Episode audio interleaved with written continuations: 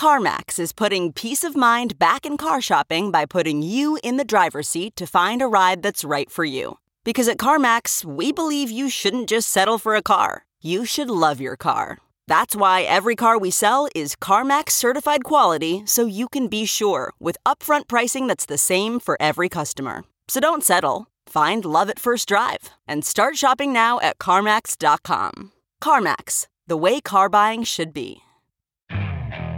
Okay, picture this. It's Friday afternoon when a thought hits you. I can spend another weekend doing the same old whatever, or I can hop into my all new Hyundai Santa Fe and hit the road.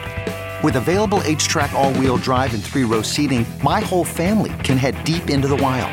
Conquer the weekend in the all new Hyundai Santa Fe. Visit HyundaiUSA.com or call 562 for more details. Hyundai, there's joy in every journey.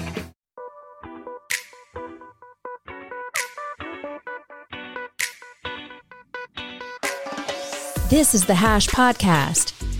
Stay informed with the latest on Bitcoin, ETH, the metaverse, Web3, and more with stories that matter to the crypto world. All on the Hash for your ears. You're listening to the Coindesk Podcast Network. Hey there, welcome to the Hash. It's Monday. Happy Monday. You're watching Coindesk TV, and we're really glad to have you here. We're all wearing yellow. We didn't mean to do that, but it just worked out. That's amazing. I'm Zack Seward. That's Wendy O. Jen Sanasie is here as well. Jen has our first story of the day. Jen, what's going on? Woohoo. All right. We're going on over to Galaxy Digital Land. They have abandoned their $1.2 billion plan to acquire crypto custody firm BitGo. Their crypto focused financial services firm says BitGo has failed to provide financial statements by the July deadline. So we'll remember that the deal was announced in May 2021. It was supposed to be closed by the end of the year. BitGo was required to send audited financial statements for 2021 by July 31st, and they did not do so. So the deal is kaput. Wendy, I'm going to throw this one down to you. We do look so nice and yellow in this column here on the left hand side of the screen. I love it. We should match more often. Wendy, what, what do you make of this news this morning? Well, I would like to say I'm happy to be back with you guys and missed y'all. I think that this is going to be a common thing that we're going to start to see. Even though Bitcoin price is starting to appreciate in a positive aspect, we have the ETH merge coming. Everybody is so excited. People are getting euphoric again. We still have to remember that we're in a bear market. And a lot of people were impacted with the crypto contagion. And I don't think the crypto contagion is done. So I think we're going to see a lot more stories of companies that are trying to be acquired or acquire different entities that want to be bought out. And a lot of these deals will fall through because their balance sheets or their financial statements are not up to par as to what they originally pitched because a lot of people took massive L's in the particular market. So I think we'll be seeing a lot more of this and, you know, bear, just bear market things, guys. Bear I mean, market things. No one knows what's happening behind the scenes here on this panel, but this one was shocking this morning. This had been a major, major deal that had been announced something like 15 months ago. And for it not to get over the finish line as was anticipated is a bit striking. Galaxy Digital, obviously helmed by Mike Novogratz, BitGo, helmed by Mike Belshe. These are people who've been in this space for a long time, who know what they're doing and know why this would have been an attractive marriage. And for it to be called off like this on a Monday morning here in August, I think it was a bit striking to folks as they stumbled upon this news today. I know it was for me personally. To see this fail to actually get completed is crazy. It was a very splashy deal when it was announced and it's not coming to pass. That's wild. Anyway, Wendy, back to you. But you said it was announced 15 months ago, right? Yeah. Well, that was in the middle of the bull market. Everybody was excited. Everybody was euphoric. Money was like pouring in from everywhere. So I feel like people are going to start to be a lot more conservative when it comes to their capital, when it comes to their cash, their crypto, their gold, whatever it is. I think that we will actually see a lot of these deals fall through. So I'm not surprised. I'm not shocked, especially everything that's happened in the last two months in crypto. Hey, you know, the time is not right. Let's uh let's pump the brakes on this. Let's rethink this. But yeah, I don't know. Something is up here. It's interesting to watch this one come to pass. But over to you, Wendy. Sorry, Jen. Whatever. No, There's so much yellow. I don't know where it's Monday. It's all, it's, like- yeah, everyone's yellow. We all look the same. It's tough. I, I was just going to point to the fact, you know, we spoke about Galaxy Digital's earnings call. I, I think it was last week or the week before. Uh, their shares have gone down 60% since March. But as of June, they said they had a liquidity position of $1.5 billion. When we talked about it on the show, we talked about a, a little bit of a shift in direction that came out of that earnings call, right? They said they were going to focus more on on mining acquisitions. You know, we think about the bull market, money is flying everywhere. Wendy, that was a great kind of picturesque description of what happens in this industry in the bull market. Everyone is so excited and rich. And then the bear market comes around and we really need to pump the brakes. I think that this was a blessing in disguise. I think that their sights are maybe set elsewhere and we will see that come to fruition. But from that earnings call, it seems like Galaxy Digital at least is doing okay. That's all I got for that. I mean, shall we move on to the next story? It's a high Should quality we? This one- summation. This one's let's a sad on. one. Do I have to talk about it? It's just kind you of terrible. Yeah. You got Well, it. to. before you I- got it. But you can say it in a sad do- tone if you'd like. Okay. But before I do, let's talk about something happy. Do you guys did you guys ever play Mancala when you were growing up? That little game and with the Oh, yeah. crystal with the little stones and No. Big yeah. time. Okay. Yep. So the reason why I said Mancala is because apparently Acala, I hope I said that correctly. I even Google translated it, but their stablecoin fell 99% after hackers issue 1.3 billion in tokens. So basically Acala is a Polkadot based DeFi token and its stablecoin AUSD depegged 100% after hackers exploited a bug in a newly deployed liquidity pool to mint approximately 1.28 billion tokens. Dev said the bug was caused by a misconfiguration of I I think it's IBTC slash AUSD liquidity pool. Then it just went live yesterday, and the company apparently asked white hat hackers to return funds to Polkadot or Moonbeam addresses. Analysis also pointed out that multiple others used or also allegedly stole thousand dollars worth of dot from the pool. So basically, it's another stablecoin that has depegged. I do not like stablecoins right now. I hate all stablecoins. I'm against all of them. And this just kind of goes back to what I was saying that people like to push devs and like to rush all these upgrades, these merges, all this tech development in the space. And they fail to realize if you do not spend enough time and you don't back test, you don't follow protocol, bugs happen, issues happen. So again, I just want to remind the audience it just because you're very excited about a project and let's say the team takes a little bit of a delay to release new tech or to upgrade whatever it is, please be patient with them unless it's kind of scammy. Like obviously call it out, but just be patient with them because stuff like this happens and we don't want it to happen. I'm going to toss this over to Jen for her thoughts. What a firm position on stablecoins, Wendy. I just imagine like a, that clip of you being like, I hate stablecoins being played by regulators sometime down the line. But I'll pause on regulators right now and talk about some of the conversation that was going on on Twitter. So while people were upset about the effect that this has on retail, they pointed towards the fact that the team froze the newly minted tokens and were asking questions around, you know, "Uh, is this actually decentralized? So one Twitter user said, I think it would have to go to governance to be decentralized finance. If Acala centrally controls that decision, is this really DeFi? And I think this brings us back to the conversation, right? With true decentralization comes great responsibility. And we have to remember in true decentralization, you know, we can't freeze stolen assets. We can't take uh, precautions like we saw maybe happen here. I'm not sure about the ins and outs that happen behind the scenes, but what is being alleged on Twitter is that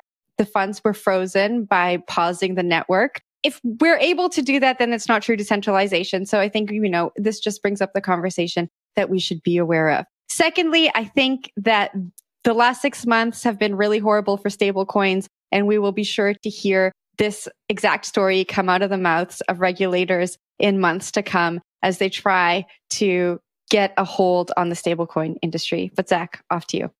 Asset backed stablecoins looking pretty good. Who'd have thunk it? Tether looking like a real solid foundation of the crypto ecosystem after years of Tether FUD being circulated every which away. So you have, I think, these uh, this narrative sea change, right, where these non-asset backed stablecoins uh, are having a rough go of it, right? So by comparison, you know, USDC, USDT, even DAI, which is asset backed, crypto collateralized, is looking pretty steady.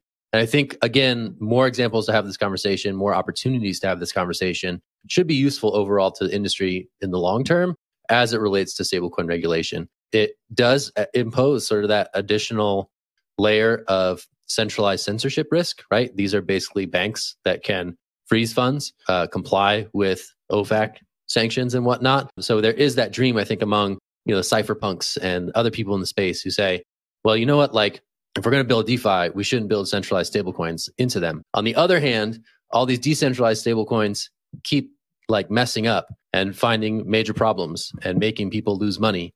So I think there is this sort of tension that is unfolding in the wake of Terra, in the wake of Luna. And then we see these, additional uh, examples of some of these more exotic stablecoin options, not really living up to the stable in the stablecoin moniker and causing traders such as Wendy to get extremely frustrated with the concept of stablecoins and just angry and just face palm about stablecoins continuing to lose peg and run into um, challenges. You know, these are experimental technologies and these challenges keep popping up. So whether or not the conversation will reach some ideal state where there is the nuance that applies to asset backed versus again, more exotic stablecoins will be something that we need to keep an eye out for. But Wendy, tossing it to you. I love that you said exotic stablecoins. I don't think exotic. I've ever heard to a cryptocurrency be referred to as an exotic item, but that was great. And again, I just want to remind the audience, you guys, everything in crypto right now is literally still in beta. Even Bitcoin is still in beta. Be- or Bitcoin was created for recessions, inflation, et cetera. So we're actually going to be put to the test. We're going to see if Bitcoin can be that tool that can hopefully help people, you know, get some sort of self sovereignty, liberty, whatever that may be, however you want to utilize your Bitcoin. But again, you guys, we're still in beta with every single aspect of Bitcoin, crypto, NFTs. So I think that we just all need to do a better job at practicing risk management and understanding that things can go to zero super fast. Coindesk has a new event. It's called Ideas, the Investing in Digital Assets and Enterprises Summit. It facilitates capital flow and market growth by connecting the digital economy with traditional finance. Join us for a 360 investment experience where you can source, invest, and secure the next big deal in digital assets, all in one place. Use code HASH20 for 20% off a general pass. Register today at coindesk.com forward slash ideas. Speaking of things that went to zero super fast, let's talk about UST. Terraform Labs founder Do Kwon is back. He is talking in an interview with Zack Guzman over at Coinage Media. He just let his side of the story out. Really interesting piece. Go check this out. Lots of nuggets in there uh, that are certainly worth talking about. I'm going to throw this straight to Jen for her initial thoughts. This is sort of the Do Kwon comeback tour, beginning with a pretty extensive interview here uh, on a fairly new outlet. So very interesting to see this. I'm tossing it to Jen for her thoughts. Okay, firstly, I want to talk about coinage. How cool is it? You get to mint a free NFT and then you get access to the platform to consume media. I think that, you know, this is a really interesting way for publishing platforms to allow users to interact with the content and also verify that they are real. So cool. I really enjoyed my experience on Coinage while I was watching the video. Now on to Do Kwon. So he says in this video that no South Korean regulators have reached out to him in their investigation. That seems odd to me. Either the regulators are really bad at investigating or he's maybe telling a little bit of a fib. Again, I don't know what's going on behind the scenes, but it just seems weird that uh, investigators wouldn't reach out to the founder of a project that they are looking into. When you listen to the interview, there's a lot of back and forth that comes out of Do Kwon's mouth that is very worrying. He said, I just didn't think that this would happen it's funny because he's been revealed as the pseudonymous founder behind another stablecoin that this exactly happened to. So how could he not think that this would happen? That's odd. And I think as a founder of a project, you should be very aware of your blind spots. And if you're not, you need to bring people onto your team who can poke holes into what you're building and identify those blind spots. So when things like this happen, you have a plan. I could go on forever and ever on this, but Wendy, I'm going to pass it to you and maybe we'll come back to me for more rants on what Do Kwon said in this interview. Thank you for actually telling me about that platform. I think it's really cool that we're able to see crypto and NFTs kind of merge for this platform, essentially kind of for these creators and give people access to it. I think it's absolutely amazing. But I don't have anything nice to say about Do Kwon. I hope he's got PR. I hope he's got really, really good attorneys. And I just think it's very bizarre that he has the audacity to speak out like this and act like, oh, you know, I didn't know, like kind of almost play the victim and kind of gaslight the entire community. Because the collapse of Terra Luna literally impacted, like that was pretty much the start of the crypto contagion that we're seeing. And the fact that he's able to get up and talk about it and be like, oh, you know, I didn't know this was going to happen and really gaslight the entire community. I think it's just really disrespectful. And I have no interest in watching this. And I don't have anything else positive to say because I feel like I would just get more cringed out as I watch it. That was a spicy take. I like that. Yeah, there is a degree of hubris here, right? He flew close to the sun and he was so high. He they the Terra, don't forget, was like the UST was like the third largest stablecoin for a minute. They were riding high, and then sure enough, the wings melted and Do Kwon came crashing down. It is interesting that you know Sam Kessler's uh, scoop about uh, Do Kwon's previous involvement with Basis Cash was confirmed here. So shout out to that. Also interesting that you know I think it's disclosed in this piece you know, rightfully so, that Terraform Labs was an early investor in the parent company of Coinage. So, you know, credit to Zack Guzman for making sure that that's known in the piece itself.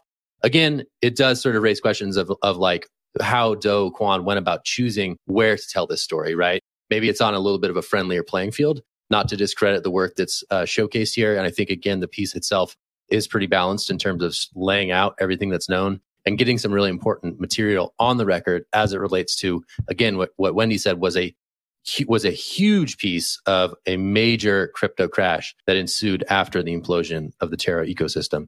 So yeah check it out. Long piece. Definitely a lot to be discussed and definitely a lot of strong feelings to be had about it. I'll toss it back to you wendy for uh, final thoughts. Well, I want to get Jen's final thoughts, but I just want to say I want to see Do Kwon tell the same exact story to somebody on a different platform, not on this platform. I think that would be a lot more interesting. I think it would be more transparent. And I think that would be a better idea for him to do so. I'm sure PR and attorneys will tell him no, but that's what I want to see. Jen, your final take.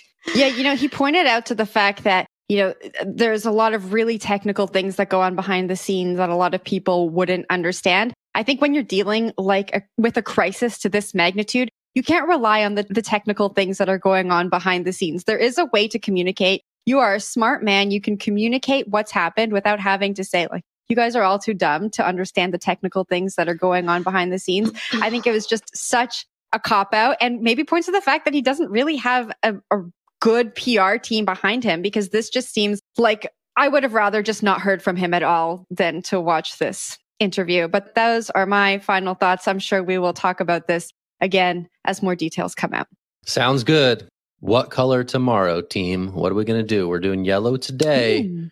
Purple tomorrow. Can we get purple on the board? Yeah. We could do purple. All right. Color coordination week here on the hash. We do it here in real time for you, the fans. Thanks for being here. I'm Zack. That's Jen. That's Wendy. Check us out on the podcast network if you'd like to listen to this stuff on the go. A lot of great stuff over there to keep you up to date on all that's going on in crypto and more. That's it. Have a great Monday. We'll see you on Tuesday. All right. Bye. Bye. You've been listening to The Hash on the Coindesk Podcast Network. We would like to hear from you, so if you have any questions or comments, please reach out to us at podcasts at coindesk.com, subject line The Hash, or leave us a review on your favorite podcast player. Thanks for listening.